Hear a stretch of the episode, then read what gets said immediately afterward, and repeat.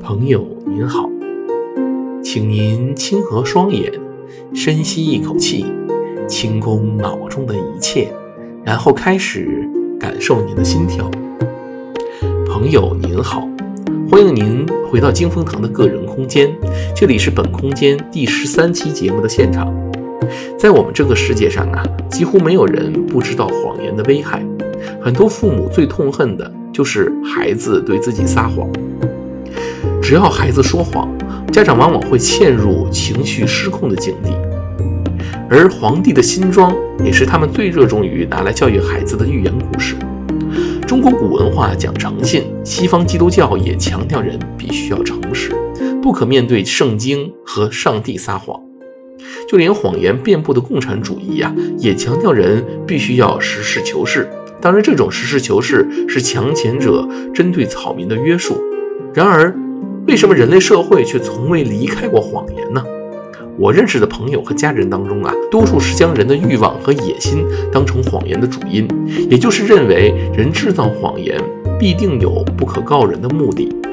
但是，这无法解释为什么大陆的孩子在考试失败的时候对家长隐瞒真实成绩这种行为。我的记忆中，自己第一次说谎时还不到八岁。显然，人并不是直到变成野心家和阴谋家之后才懂得制造谎言。孩子的目的是什么呢？其实很简单，不过是为了逃避家长的责罚而已。在我看来，真正就人性的角度来思考并理解谎言的人，其实少之又少。因此，人往往对谎言背后的心理机制啊，有着想当然的错误解读。谎言的本质其实并不是达成什么目的，或者两者之间没有直接必然的联系。真正的原因其实是逃避或掩盖事实，而逃避掩盖事实的实质呢，又是人内心对于事实感到恐惧。对了，就是恐惧，这才是说谎的心理根基。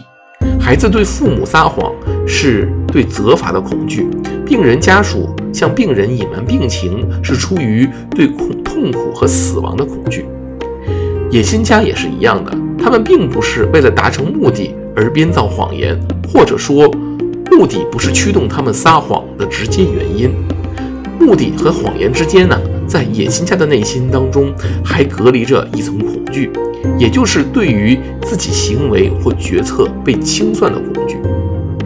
那么，我们是不是可以说，减少人世间的谎言，首要条件并不是要求人降低欲望，而是消除内心的恐惧呢？